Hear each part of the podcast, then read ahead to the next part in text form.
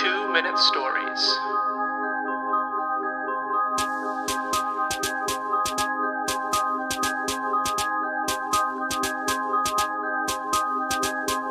What's going on, everybody? Today's story is called You Make Me Live.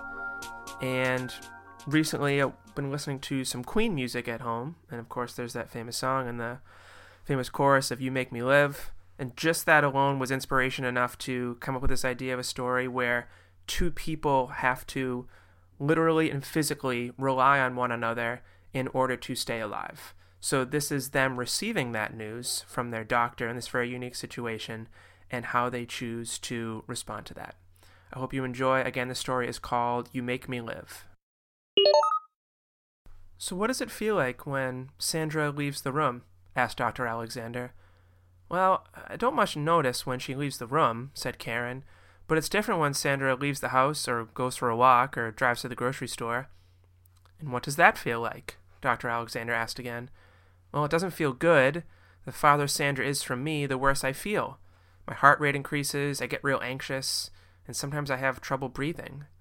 And Sandra, said Dr. Alexander, how do you feel when you're apart from Karen? Surely I miss her from time to time, but nothing like the physical challenges that Karen faces, said Sandra. The doctor paused and looked at his notes. He had studied Karen and Sandra's situation for a few weeks, and now had to communicate his findings. So, ladies, thanks for continuing to meet and share with me.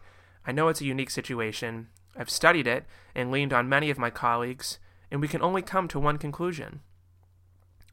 This is a medical anomaly. Karen, simply put, you need Sandra geographically close to you in order to live. Her heartbeat fuels yours and keeps your body from responding negatively.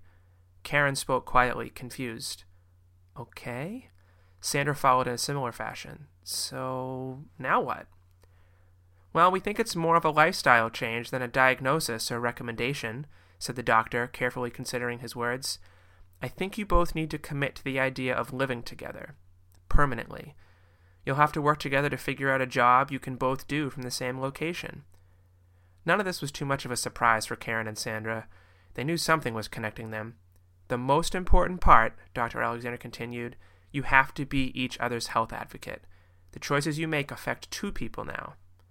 Karen and Sandra grabbed one another's hand and thought about the long journey ahead.